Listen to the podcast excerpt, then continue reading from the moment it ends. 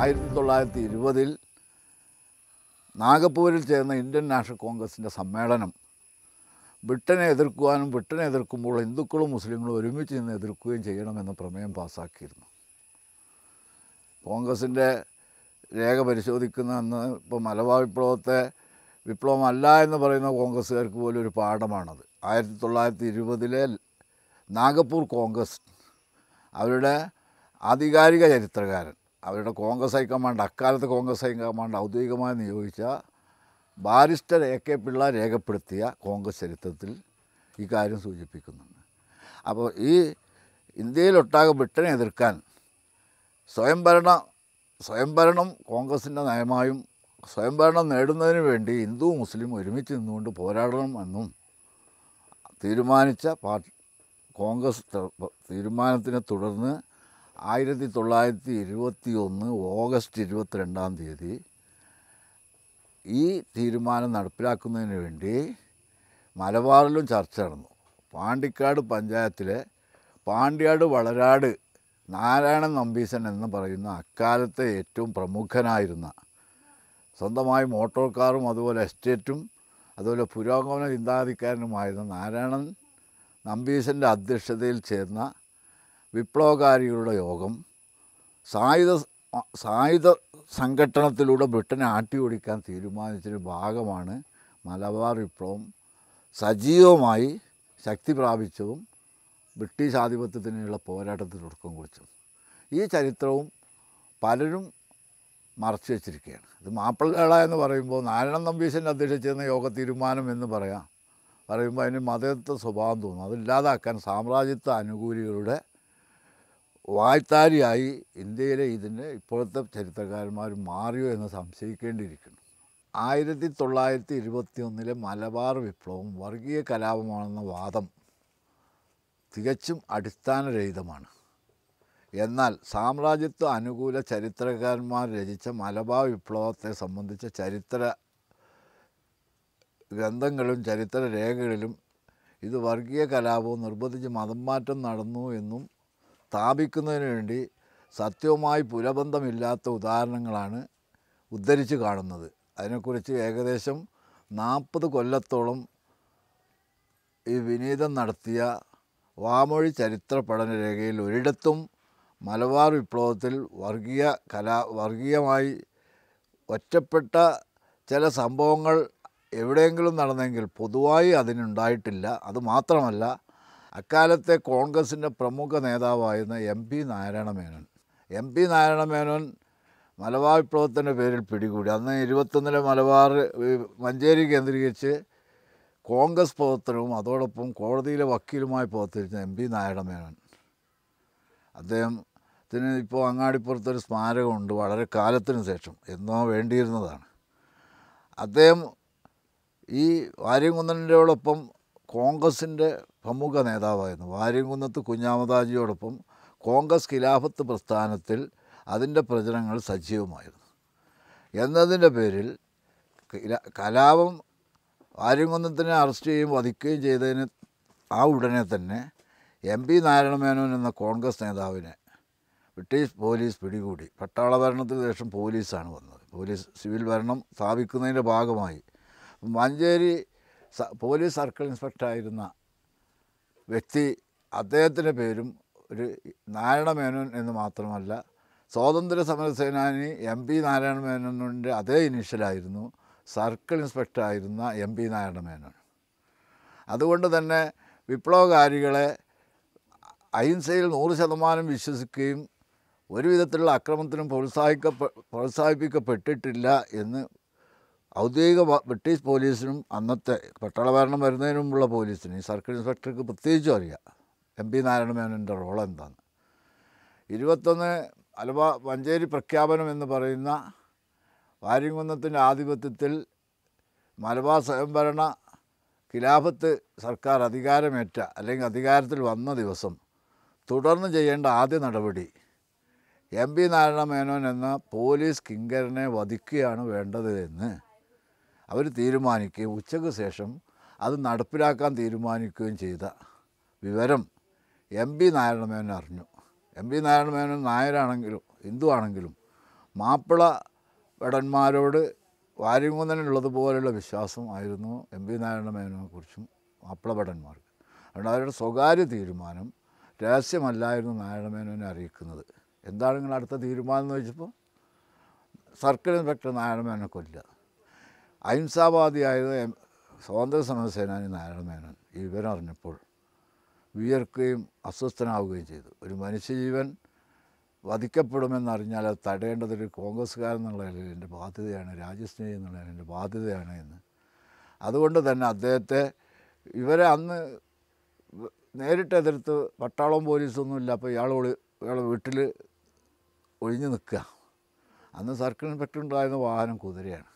കുതിരപ്പുറത്താണ് circle തൊട്ട് പോയത് അപ്പോൾ ഒരുപാട് ഇതിനു മുമ്പ് വിപ്ലവകാരികളെ അല്ലെങ്കിൽ പട്ട ജമിമാർക്ക് വേണ്ടി കുടിയാന്മാരായ കർഷകരെ നിരന്തരം ദ്രോഹിച്ച വളരെ വർഷങ്ങളുടെ ആ അതിനൊരു പ്രതികാരം ചെയ്യൽ കൂടിയാണ് ഇത് എന്ന് ഇവർ കണക്കാക്കിയിട്ടാണ് അദ്ദേഹത്തെ വധിക്കാൻ തീരുമാനിച്ചത്.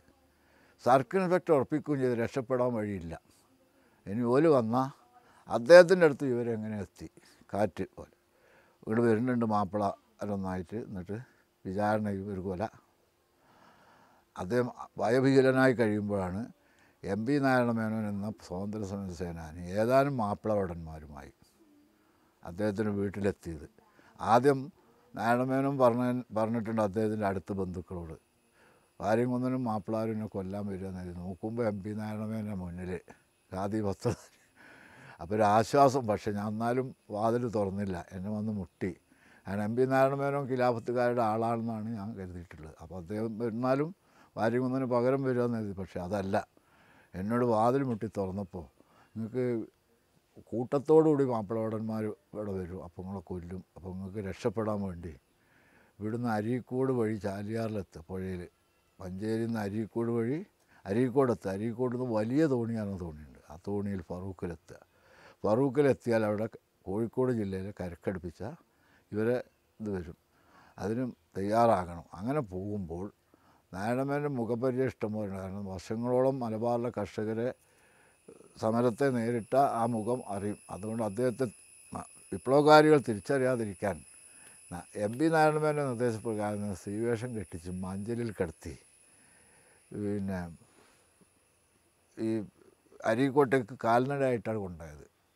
ആധിപത്യ സാമ്രാജ്യ ഈ അരിങ്കുന്നത്തിന്റെ ഭരണത്തിലെ സ്ഥിരാകേന്ദ്രമായ മഞ്ചേരിയിലൂടെ ഈ മഞ്ചലും ചുമന്നുകൊണ്ട് മാപ്പിളകൾ പോകുന്ന കണ്ടപ്പോൾ സ്വതം അവർക്ക് നേരെ ഒന്നും ഒരു അക്രമം നടത്താതെ അരീക്കൂടെ ചെന്ന് തോണിയിൽ കയറ്റി വലിയ തോണി എന്ന് പറയുമ്പോൾ അതിലിരുന്ന ആളെ കാണൂല.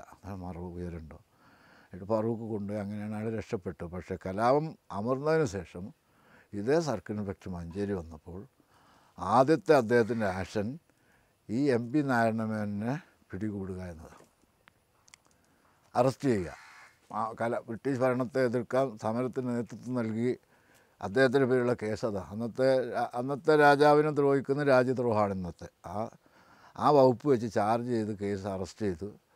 മഞ്ചേരി അദ്ദേഹത്തെ വെച്ച് അറസ്റ്റ് ചെയ്ത ഉടനെ തന്നെ പോലീസുകാർ സാധാരണ കയ്യാമം വെക്കാൻ വേണ്ടി ഇരുമ്പിന്റെ കയ്യാമാണ് ഉപയോഗിക്കുക. പക്ഷേ സി ഐ പറഞ്ഞു. സി ഐ നാരായണമേനോൻ പറഞ്ഞു ബ്രിട്ടീഷ് ഭരണത്തിന് അപമാനമാണ് ഈ മാപ്പിള നായർ അതുകൊണ്ട് അവന്റെ കയ്യിൽ കയ്യിൽ പോലും ബ്രിട്ടീഷ് പോലീസിന്റെ ഈ ആമം മെറ്റലാമം വെക്കാൻ പറ്റില്ല ഇവിടെ കുരുക്കം കുരുക്കൽ കുടുംബത്തിലെ പാണ്ഡ്യ തൊഴുത്തിൽ പോത്തിനെ കെട്ടിക്കും ആ കെട്ടിയ കയറ് കൊണ്ടുവരണം അഴിച്ചിട്ട്. ഇവിടെ അതുകൊണ്ട് പിന്നെ കൈ കൂട്ടിക്കെട്ടണം എന്നും പറഞ്ഞ് അദ്ദേഹത്തെ കൂട്ടിക്കെട്ടി. നാരായണമേന്റെ ജ്യേഷ്ഠൻ എം പി ഗോവിന്ദ മേനോൻ അന്ന് പാ പെരിന്തൽമണ്ണ ഹൈസ്കൂളിലെ അധ്യാപകനാണ്. അപ്പോൾ അനുജനെ അറസ്റ്റ് ചെയ്തു എന്ന് കേട്ടപ്പോൾ സാധാരണ പട്ടാള ക്യാമ്പൊക്കെ കൊണ്ടുപോയി അറസ്റ്റ് ചെയ്ത. മലപ്പുറത്ത് ഏക കൊണ്ടുപോയി. ആ ക്യാമ്പിന് പുറത്തുനിന്നു. അകത്ത് കയറ്റിയില്ല. നാരായണമേനോൻ കാണാമെന്ന് പറഞ്ഞപ്പോൾ അതിന്റെ ഭാഗമായി പിന്നെ തിരൂർക്കാണ് തിരുന്ന് തീവണ്ടി മാർഗം കോയമ്പത്തൂർ കൊണ്ടുപോകും. കോയമ്പത്തൂരിലാണ് സെഷൻസ് കോടതി. അവിടെ വെച്ചാണ് വിചാരണ. അവിടേക്ക് കുതിരവണ്ടിയിൽ നാരായണമേനെ കൊണ്ടുപോയത് കയറ്റിയല്ല വണ്ടിയിൽ കെട്ടിയിട്ട് കയറുകൊണ്ട് കെട്ടിയിട്ട് ഇന്നത്തെ പോലെ മിനുസല്ല മെറ്റലും മണ്ണുമാണ് റോഡ്. അതിലുരുട്ടി ഗോവിന്ദമേനോൻ പറഞ്ഞിട്ടുണ്ട് എന്റെ അനുജന്റെ ശരീരത്തിൽ ഒരു ഇഞ്ച് പോലും തൊലിയില്ലാതെ ഇവരുടെ ഈ വലിച്ച് അതിനിടയിൽ മർദ്ദനം നടന്നിട്ടുണ്ട്.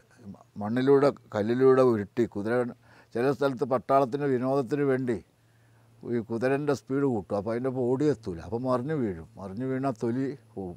അത്ര ക്രൂരമായ വീഴും. പിന്നെ ജീവനും തടവ് ശിക്ഷിക്കപ്പെട്ടു. തടവിന് ശിക്ഷിക്കപ്പെട്ടപ്പോൾ കോൺഗ്രസ് നേതാവ് എന്നുള്ള നിലയിൽ കോൺഗ്രസ്സുകാർ അന്നത്തെ കോൺഗ്രസ്സുകാർ ഗാന്ധിജിയെ സമീപിച്ചു.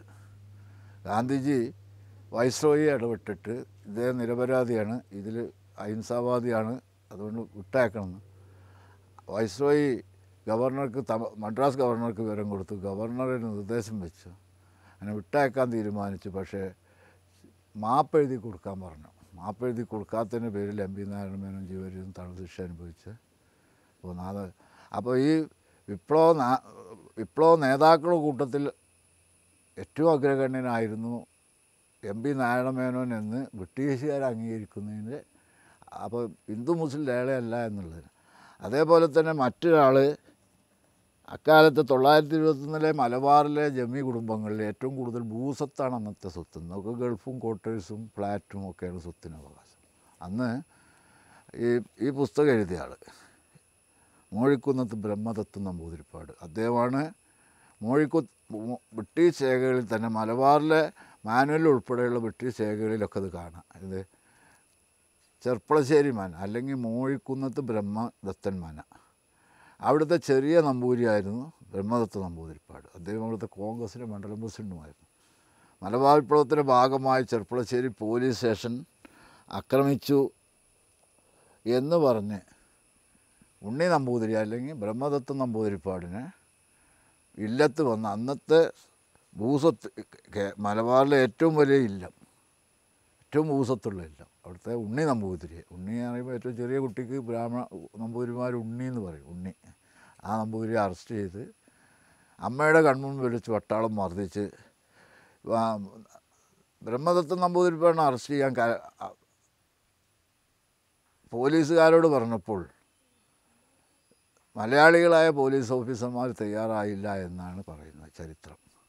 കാരണം അദ്ദേഹത്തിന് ബന്ധുരാണ് അദ്ദേഹം ഒരു അഹിംസാവാദിയായിരുന്നു. വിപ്ലവകാരികളെ സഹായിച്ചിട്ടുണ്ട്. പക്ഷേ ഈ പോലീസ് സ്റ്റേഷൻ അക്രമത്തിലും കൂടിയിട്ടില്ല. അങ്ങനത്തെ ഒരു വലിയ ആളെ. എന്നിട്ട് ഗവൺമെന്റിന് പോലീസിന് വിശ്വാസമില്ലാത്തതുകൊണ്ട് വെള്ള പട്ടാളക്കാരെ കൊണ്ടുവന്നാണ് ഇദ്ദേഹത്തെ അറസ്റ്റ് ചെയ്യിപ്പിച്ചത്.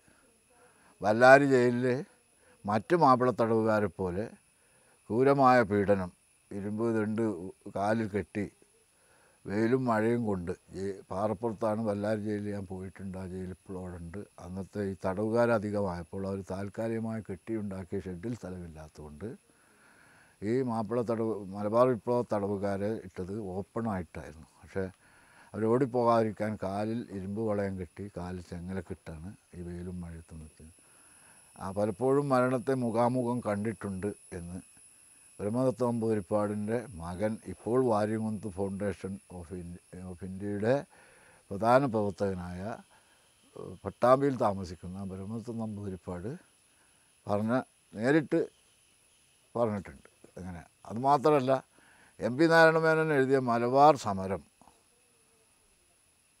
ഒരു പഠനം എന്ന പുസ്തകം ഐ പി എച്ച് പ്രസിദ്ധീകരണം അത് വായിച്ചാൽ അറിയാവുന്നൊരു കാര്യമുണ്ട്. ഇത്രയും ജീവൻ പോലും രക്ഷിക്കാൻ സാഹസികമായി പ്രവർത്തിക്കുകയും താനാണ് ജീവൻ രക്ഷിച്ച ഉത്തമ ബോധ്യവുമുള്ള ഒരു ബ്രിട്ടീഷ് പോലീസ് ഓഫീസർ.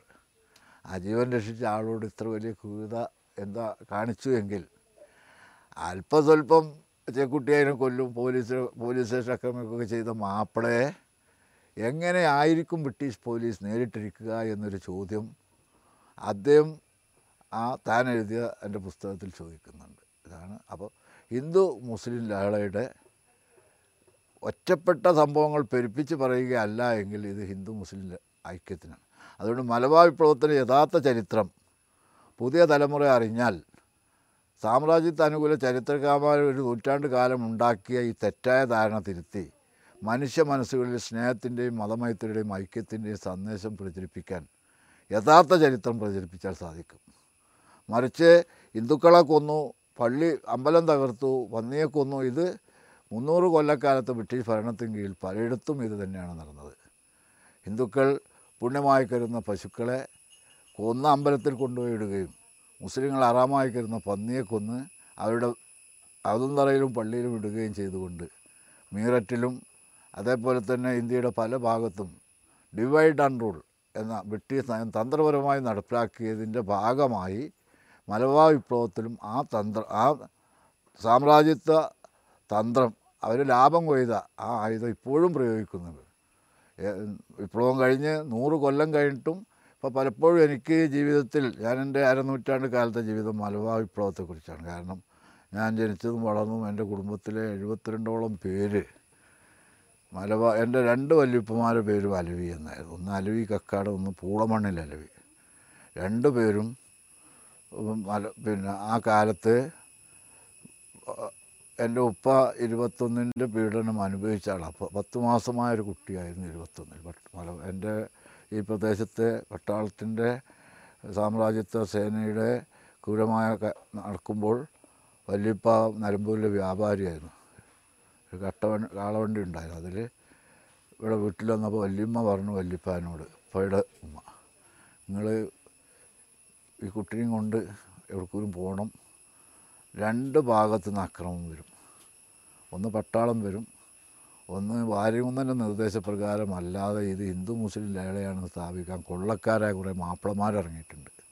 അവരും നാട്ടിൽ മൂപ്പന്മാർ ഒരു സംഘം ചേർന്ന് ലോഹാൻഡോട് തകർന്നപ്പോൾ ഖിലാഫത്ത് പതാക ഉപയോഗിച്ചുകൊണ്ട് ഖിലാ വാര്യകുന്നത്തിന്റെ ആളുകളാണെന്ന വ്യാജേന വ്യാജ വാര്യകുന്നത്ത് സേനയായി വരും. വിപ്ലവത്തിൽ കൂടാത്ത മാപ്പിളിനെ ഒരു കൊല്ലും വിപ്ലവത്തിലുണ്ടെങ്കിലും ഇല്ലെങ്കിലും മാപ്പിളയായ പട്ടാളം കൊല്ലും അതുകൊണ്ട് ഈ കുട്ടിയും കൊണ്ട് നിങ്ങൾ എവിടേക്കും പോയിക്കോളി തന്നെ വല്യപ്പാന്റെ അന്നത്തെ കാലത്ത് പത്ത് മാസം പ്രായമുണ്ടായിരുന്ന എന്റെ പിതാവ് രായൻ കക്കാടിനെ ഏൽപ്പിച്ചതായിട്ട് വല്യപ്പനോട് പറഞ്ഞിട്ടുണ്ട്. പക്ഷിവട്ട മലനിരകൾക്കടുത്ത് ചോക്കാട് എന്ന് പറയുന്ന സ്ഥലത്ത് ഉദരമ്പൊയിലിൽ ഉപ്പയുടെ ബന്ധുവായ ഒരു വീട്ടിൽ ആണ് എന്റെ ഉപ്പയുമായി വല്ലിപ്പ കഴിഞ്ഞതെന്ന് പിന്നെ വല്ലിപ്പ പറഞ്ഞിട്ടുണ്ട്. കലാപം അവസാനിച്ച് ഭരണം നിലവിൽ വന്നപ്പോൾ ശേഷമാണ് പുറത്തു വന്നത്. അതിനിടയിൽ വല്യപ്പയും പത്ത് മാസം പ്രായമുണ്ടായിരുന്ന അന്നത്തെ കുട്ടി എന്റെ ഉപ്പയായ കക്കാണ്ടായനും മരണപ്പെട്ടതായിട്ട് കുടുംബങ്ങളൊക്കെ വിധി എഴുതി ഇട്ടാളെല്ലാവരും കൊന്നിക്കണം ആയിരക്കണക്കിന് പതിനായിരക്കണക്കിന് ആളെ കൊന്ന കൂട്ടത്തിൽ. അപ്പോൾ ഇങ്ങനെയൊക്കെ നടക്കുമ്പോഴും ഇതിൽ ഹിന്ദു മുസ്ലിം കലാപം നടന്നിട്ടില്ല അപ്പോൾ എന്റെ വീടിന് തൊട്ട് പടിഞ്ഞാറേ കര ചുള്ളിക്കുളവൻ അഹമ്മദ് കുട്ടി എന്നു പേരുള്ള ഒരാളുണ്ടായിരുന്നു എഴുപത്തൊന്നിലെ. അദ്ദേഹത്തിന്റെ പേര മക്കളൊക്കെ ഇപ്പോഴും ഉണ്ട്. പേരമക്കൾ എന്റെ ലോക്കത്തൊക്കെ താമസിക്കുന്നു. അപ്പോൾ ഇവിടെ നിന്ന് പടിഞ്ഞാറ് ഭാഗത്ത് കാക്കത്തോടുണ്ട് ഒരു കാ കിലോമീറ്റർ പോയ ആ തോടിന് അക്കരെ ചെമ്പശ്ശേരി തെയ്യമ്പാടി കുത്ത് എന്ന പ്രദേശം. അവിടെ ഭൂരിപക്ഷം ഹിന്ദുക്കളാണ് ആ ഭാഗത്ത്. ഇക്കരെ മുസ്ലിംസാണ് കൂടുതൽ. ഇവിടെ ഹിന്ദു കുറവാണ്. അപ്പോൾ ഈ വ്യാജ മാപ്പിള പോരാളികൾ എന്ന് പറയുന്ന കൊള്ളയും കൊലയും ലക്ഷ്യമാക്കിയ വിഭാഗം അക്കരെയുള്ള ഉയർന്ന വീടുകളിൽ കൊള്ള നടത്തിയതിന് ഫലമായിട്ട് ജീവനം കൊണ്ട് ഓടി ഏകദേശം പത്ത് നാൽപ്പത്തിരണ്ടോളം കുടുംബങ്ങൾ ഈ എന്റെ പടിഞ്ഞാറേക്കരയില്ല ചുള്ളിക്കള്ളന മുട്ടിയാക്ക നാട്ടുമൂപ്പനായിരുന്നു. അധികാരിയല്ല.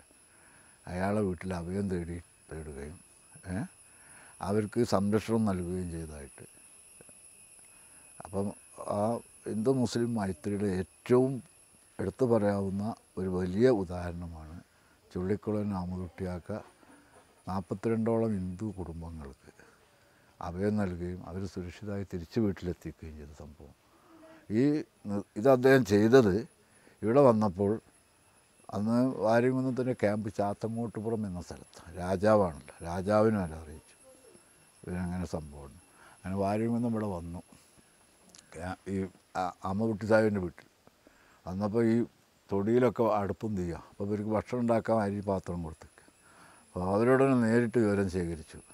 നിങ്ങളെ അപ്പോൾ പറഞ്ഞു ഞങ്ങളൊന്നും ആരറ്റും വിട്ടാൻ അനുകൂലമല്ല. പക്ഷേ ഇങ്ങനെ ഖിലാഫത്ത് കൂടിയായിട്ട് കുറേ മാപ്പിളാർ സംഘമായി വന്ന് അള്ളാഹു കുബറൊക്കെ ചെല്ലേണ്ടവർ ഞങ്ങളെ വീട്ടിൽ എടുക്കാവുന്ന ചെമ്പുപാത്രം ഓട്ടുപാത്രം ആഭരണങ്ങൾ പണം അരി നെല്ല് നല്ല മൃഗങ്ങൾ ഒക്കെ അവർ കൊള്ള ചെയ്യാണ് അവസാനം ഞങ്ങളെ കൊല്ലുന്നുണ്ടപ്പോഴാണ് വണ്ടി ഓടി രക്ഷപ്പെട്ട് ഇവിടെ വന്നതാണ്. അപ്പോൾ ആ അമ്മൂട്ടി പറഞ്ഞാൽ ഈ വിവരം കൊടുത്ത ആൾക്ക് ഈ ആളുകൾ ഏകദേശം അറിയാം. പ്രാദേശിക തലത്തിലുള്ള ഈ വ്യാജ വിപ്ലവകാരികൾ എന്ന പേരിൽ ഇത് അവസരം ഉപയോഗപ്പെടുത്തുന്ന ആളുകളെ അവരത്തേക്ക് വാര്യംകുന്നന്റെ കൂടെയുള്ള സേനാംഗങ്ങളെ അയച്ചു. അവർ തിരഞ്ഞു വന്നപ്പോൾ കിട്ടിയില്ല. കിട്ടിയാൽ നല്ല ശിക്ഷ കിട്ടുന്ന പറഞ്ഞുകൊണ്ട് വരും പിന്മാറുക ചെയ്തതെന്നാണ് അമ്മൂട്ടിയാക്ക പറഞ്ഞത്. ഏതായാലും രാവിലെ തന്നെ ഹിന്ദു കുടുംബങ്ങളൊക്കെ വാര്യംകുന്നം പറഞ്ഞു നിങ്ങൾ രാവിലെ പോയിക്കോളും ജോലി ഇനി വരില്ല എന്ന്. അവിടെ വന്ന് ഒന്നും ഉണ്ടായിട്ടില്ല എന്ന്. ഈ നാൽപ്പത്തിരണ്ടോളം കുടുംബത്തിലെ ഇരുപത്തൊന്നിലെ ഉണ്ടായിരുന്ന ആളുകളിൽ പലരും നൂറുകണക്കിന് ആളെ എന്നോട് പറഞ്ഞിട്ടുണ്ട്. അപ്പം ഇത് ഹിന്ദു മുസ്ലിം ലാളയായിട്ട് ചിത്രീകരിക്കുന്നത് ശരിയല്ല. അത് ചരിത്രത്തോട് ചെയ്യുന്ന തെറ്റാണ്. അത് തിരുത്തുക എന്നത്. അതല്ല എങ്കിൽ ഇങ്ങനെ ഹിന്ദുക്കളെ കൊന്നു മാപ്പിളാരെന്ന് പറയുന്ന ആ വൈരാഗ്യവും വിരോധവും ശത്രുതയും ഉണ്ടാവുന്ന അതാണല്ലോ ബ്രിട്ടീഷുകാർക്ക് വേണ്ടത്. ഒരു ഐക്യമല്ലല്ലോ. വാര്യംകുന്നത്തും മഞ്ചേരിയും നടത്തിയ പ്രസംഗം രാജാവായി പ്രഖ്യാപിച്ചു നടത്തിയ പ്രസംഗത്തിൽ അദ്ദേഹം രണ്ട് കാര്യങ്ങൾ പറഞ്ഞിട്ടുണ്ട്. ഒന്ന് ഇത് ഖിലാഫത്ത് ഗവൺമെന്റാണ് ഇനി ഭരിക്കുന്നത്. ഇവിടെ നിർബന്ധിച്ച് മതപരിവർത്തനം നടത്താൻ പാടില്ല. മതപരിവർത്തനം നടത്തുക എന്ന സംവിധാനം മുസ്ലിങ്ങൾക്കില്ല. മുസ്ലിങ്ങളുടെ പ്രിയപ്പെട്ട പ്രവാചകൻ മുഹമ്മദ് നബി സല്ലാ അലൈഹി സ്വല്ലം നിർബന്ധിച്ച് മതപരിവർത്തനം നടത്തിയിട്ടില്ല. ആ പ്രവാചകന്റെ മാതൃക പിന്തുടരുന്നവരെയാണല്ലോ നമ്മൾ മുസ്ലിങ്ങളെന്ന് പറയുന്നത്. അതുകൊണ്ട് അദ്ദേഹത്തിന്റെ മാതൃക നിങ്ങൾ പിന്തുടരണം. നമ്മളുള്ള എന്റെ വാക്കുകൾ കേൾക്കുന്ന മുസ്ലിങ്ങൾ. നിർബന്ധിച്ച് മതപരിവർത്തനം നടത്താൻ പാടില്ല. പിന്നെ മതപരിവർത്തനത്തിന് പകരം ആരെങ്കിലും സ്വയം സന്നദ്ധരായി മതത്തിലേക്ക് വന്നാൽ അവർക്ക് തെർബിയത്ത് അല്ലെ അവർക്ക് ബോധവൽക്കരണം നടത്തി ഇസ്ലാമിക ചിട്ടിയും കർമ്മശാസ്ത്രവും പഠിപ്പിക്കുക. അതും ഇപ്പോൾ നിശ്ചയ സമയത്ത് പാടില്ല. അങ്ങനെ ഒരാൾ വന്നാൽ അവരെ പോലും തൽക്കാലം ഇസ്ലാമത്തേക്ക് സ്വീകരിക്കരുത്. കാരണം ഇപ്പോൾ നമ്മളെ ഭരണമാണ്. ഇപ്പോൾ ഒരു സമ്മതത്തോടുകൂടി വന്നാലും പിന്നീട് അവരെ നമ്മൾ നിർബന്ധിച്ച് മാറ്റി എന്ന ചീത്തപ്പേര് നമുക്ക് ഉണ്ടാക്കാൻ ഇടയാകും.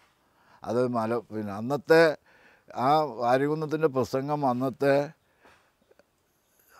ചന്ദ്രോ ചന്ദ്രോത്ത്. ഇത് റെക്കോർഡ് ചെയ്ത അന്നത്തെ ബ്രിട്ടീഷ് ഗവൺമെന്റ് മലബാർ ഇന്റലിജൻസ് ഓഫീസറായിരുന്ന സർദാർ ചന്ദ്രഗുപ്ത് രേഖപ്പെടുത്തി അത് വയർലെസ് വഴി ബ്രിട്ടീഷ് പിന്നെ ഗവർണർക്ക് അയച്ചു കൊടുത്തതിന്റെ കോപ്പി ഇപ്പോഴും മദ്രാസിലെ ബ്രിട്ടീഷ് നമ്മളെ ഈ പുരാവസ്തു രേഖ സൂക്ഷിച്ച അല്ലെങ്കിൽ മുൻ ബ്രിട്ടീഷ് ഗവർണറുടെ ഓഫീസിലുണ്ടായ ചരിത്രരേഖ പരിശോധിച്ചാൽ അറിയാം നമ്മൾ ബഹുമാനപ്പെട്ട മന്ത്രി ഇപ്പോഴത്തെ മന്ത്രി ജലീൽ ഉൾപ്പെടെ മലബാർ വിപ്ലവത്തിന്റെ കുറിച്ച് എഴുതിയ കാര്യ പുസ്തകങ്ങളിലൊക്കെ ഇതെടുത്ത് ഉദ്ധരിച്ചിട്ടുണ്ട്. ഏത്? വാര്യംകുന്നതിന്റെ പ്രസംഗം. അദ്ദേഹം പറഞ്ഞു ഈ ഇനി ആരെങ്കിലും നിർബന്ധമായ ഒരാളെ മതം മാറ്റിയാൽ അവർക്ക് വധശിക്ഷയാണ്. ഇവരെ മെസ്സേജൊക്കെ ഇംഗ്ലീഷാണ് അതുകൊണ്ട് പഴയ കാലത്ത് കിട്ടില്ല ബ്രിട്ടീഷുകാർ ഒരു നീതി ചെയ്തിട്ടുണ്ട് ഒരു സത്യം. ഇവർ മെസ്സേജിലൊന്നും കള്ളത്തരല്ല. കറക്റ്റായിട്ട് വയർലെസ് വഴി ചെന്നാൽ അപ്പോൾ ഇംഗ്ലീഷ് ടൈപ്പ് ചെയ്ത് അതവിടെ ഭദ്രമായി സൂക്ഷിക്കും. കാലിക്കറ്റ് യൂണിവേഴ്സിറ്റി നിലവിൽ വന്ന ശേഷം മലപ്പുറം മലബാറിന്റെ ചരിത്രം മദ്രാസ് ഗവൺമെന്റ് കയ്യിലാണ്. ഐക്യ കേരളത്തിന് കിട്ടിയിട്ടില്ല എന്നും പറഞ്ഞു. അന്നത്തെ സോറി ഞാൻ പൊളിറ്റിക്സ് പറയല്ല. അന്നത്തെ കെ എസ് യുവിന്റെ ഒരു പ്രവർത്തകൻ എന്നുള്ള നിലയ്ക്ക് എനിക്ക് ചരിത്രത്തോട് താല്പര്യം കാരണം അന്നത്തെ വിദ്യാഭ്യാസ മന്ത്രിയായിരുന്ന അന്നത്തെ വൈസ് ചാൻസലർ ആയിരുന്ന എം എം ഖനിക്ക് കെ എസ് യുവിന്റെ ഒരു നിവേദനം കൊടുത്തപ്പോൾ ഖനി സാറ് പറഞ്ഞു? അലവിയക്കാടൻ സി എച്ചിനെ അറിയുന്ന ആളാണ്. അതുകൊണ്ട് വിദ്യാഭ്യാസ മന്ത്രിയുടെ അടുത്ത് ഞാൻ എഴുതി ഒപ്പിട്ട് കൊടുക്കണത് നല്ലത്. നിങ്ങൾ തന്നെ സി എച്ചിനെ കണ്ടാൽ മതിയാണെന്ന് എം ജി രാമചന്ദ്രനാണ് തമിഴ്നാട് മുഖ്യമന്ത്രി. നമ്മൾ ആവശ്യം മദ്രാസിനെ സംബന്ധിച്ച പുരാവസ്തു രേഖകൾ ചരിത്ര രേഖകൾ ടിപ്പുവിന്റെ പതനത്തിന് ശേഷം അതിന് മുമ്പും ഉള്ളതൊക്കെ കാലിക്കറ്റ് യൂണിവേഴ്സിറ്റി ചരിത്ര വിഭാഗത്തിന് കൈമാറണം എന്ന ഇതായിരുന്നു. അതനുസരിച്ച് അന്നത്തെ ബഹുമാന വിദ്യാഭ്യാസ മന്ത്രി പര്യതന സി എച്ച് മുഹമ്മദ് ഗോയെ കണ്ടപ്പോൾ നിറപുഞ്ചിരിയോടുകൂടി എന്നെയും എന്റെ പ്രതിനിധി സംഘത്തെയും സ്വീകരിച്ച് അദ്ദേഹം നല്ലൊരു കാര്യമാണല്ലോ കക്കാടൻ ആവശ്യപ്പെട്ടത് എന്നാണ് പുറത്ത് തട്ടി എഴുന്നേറ്റ് നിന്ന് വന്ന് ഇത് വായിച്ചപ്പോൾ. കാരണം മലബാർ വിപ്ലവത്തിന്റെ ചരിത്രം തമിഴ്നാടിന്റെ കീഴിലുള്ള ഇങ്ങോട്ട് കൊണ്ടുവരണമെന്നാണല്ലോ. അപ്പോൾ തന്നെ മൂപ്പർ ഞങ്ങളെ മുമ്പിൽ വെച്ചിട്ട് മൂപ്പരെ പ്രൈവറ്റ് സെക്രട്ടറിയോട് വിവരം പറഞ്ഞ് അന്നത്തെ മുഖ്യമന്ത്രിയായിരുന്ന എം ജി രാമേന്ദ്രനുമായി ഫോണിൽ ബന്ധപ്പെട്ടു അതിന്റെ ഭാഗമാണ് ഇന്നത്തെ കാലിക്കറ്റ് യൂണിവേഴ്സിറ്റി ചരിത്ര വിഭാഗത്തിലെ മലബാർ വിപ്ലവം ഉൾപ്പെടെയുള്ള മലബാറിന്റെ രേഖകളൊക്കെ ലഭ്യമാക്കുന്നതിനുള്ള നടപടി സ്വീകരിച്ചത് അതിൽ ഞാൻ ഇന്നും സി എച്ച് മുഹമ്മദോട് നന്ദിയുള്ളവനാണ്. ഒരു ചരിത്ര വിദ്യാർത്ഥി എന്നുള്ളവരും വാമൊഴി ചരിത്ര ഞാൻ പറഞ്ഞത് ഈ അപകടകരമായൊരവസ്ഥ മലബാർ വിപ്ലവം സ്മരിക്കപ്പെടരുതെന്ന് ആഗ്രഹിക്കുന്നവരാണ് ഇന്നത്തെ മലബാറിലെ മാപ്പിളമാരിൽ. നല്ലൊരു വിഭാഗം. അതെന്തുകൊണ്ട് എന്നതാണ് എന്നെ അലട്ടിയൊരു പ്രശ്നം. ഇതിനെ ഇതിനെപ്പറ്റിയുള്ള വാമൊഴി ചരിത്രം എന്തുകൊണ്ട്?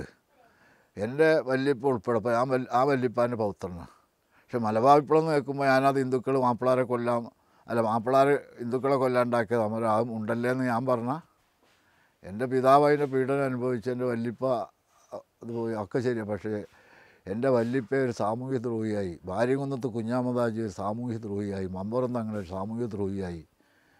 ഒരു മനുഷ്യനും ചെയ്യാത്ത നിർബന്ധിച്ച് പദവരുത്തം നടത്തുക ഹിന്ദു സ്ത്രീകളെ ആക്രമിക്കുകയോ കൊള്ള നടത്തുകയൊക്കെ ചെയ്ത ഒരു ഭീകര കൂട്ടങ്ങളായി ചിത്രീകരിച്ച് അത് അര നൂറ്റാണ്ട് കഴിഞ്ഞപ്പോൾ ഗീബൽസ്യൻ സിദ്ധാന്തം അതാണല്ലോ ഹിറ്റ്ലറുടെ ഒരു നുണ.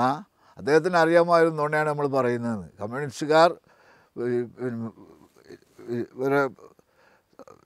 ഇറ്റലി പാർലമെന്റ് ആക്രമിച്ചിട്ടില്ല പക്ഷെ ആക്രമിച്ചു എന്നാണ് പറയുക അത് അൻപത് ഒരു ആ നുണ ഗീബൽസ് എന്ന് പറയുന്ന അദ്ദേഹത്തിന്റെ വിദേശകാര്യമന്ത്രിയുടെ സിദ്ധാന്തമാണ് ലോകപ്രശസ്തമായ ഗീബൽസ് സിദ്ധാന്തം. അതിന്റെ മനഃശാസ്ത്രം എന്താ വെച്ചാൽ ഒരു പുള്ള് ഒരു പച്ചപ്പുള്ള് ആയിരം ആൾ മുമ്പിൽ പറയുമ്പോൾ പത്താളെങ്കിലും അത് വിശ്വസിക്കും. കാലം കഴിയുമ്പോൾ ആ ആളൊക്കെ മരിച്ചുപോയി പത്താൾ വിശ്വസിക്കുന്നിടത്തു നിന്ന് പുതിയ തലമുറയ്ക്ക് അതെത്തും ആ രീതിയിലാണ് ആടിനെ പട്ടിയാക്കി എന്ന് നമ്മൾ ഉദാഹരണം പറയല്ല. മലബാർ വിപ്ലവത്തെ മറിച്ചാക്കി മാറ്റിയത് എന്നതിന്റെ ഇന്നും നമുക്ക് അഭിമാനിക്കാവുന്ന ഒരു കാര്യം. ഈ എന്തുകൊണ്ട് നിങ്ങൾ പഠന വിഷയമാക്കേണ്ട ഒരു കാര്യം അതാ.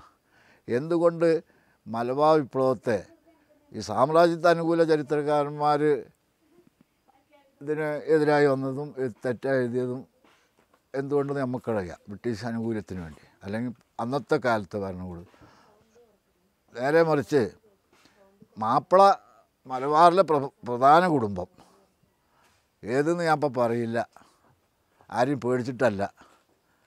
ആ കുടുംബത്തിലെ പല ആളുകളും ഞാനുമായി അടുത്ത സൗഹൃദം പുലർത്തും എന്തായാലും ബ്രിട്ടീഷ് ഗവൺമെന്റ് ഇന്നത്തെ സ്വതന്ത്ര ഗവൺമെന്റ് നടപ്പിലാക്കുന്ന പത്മശ്രീ പത്മവിഭൂഷൺ അവാർഡിന് തുല്യമായ ഖാൻ ബഹദൂർ റാവു ബഹദൂർ പദവി മലബാറിൽ നടപ്പിലാക്കി.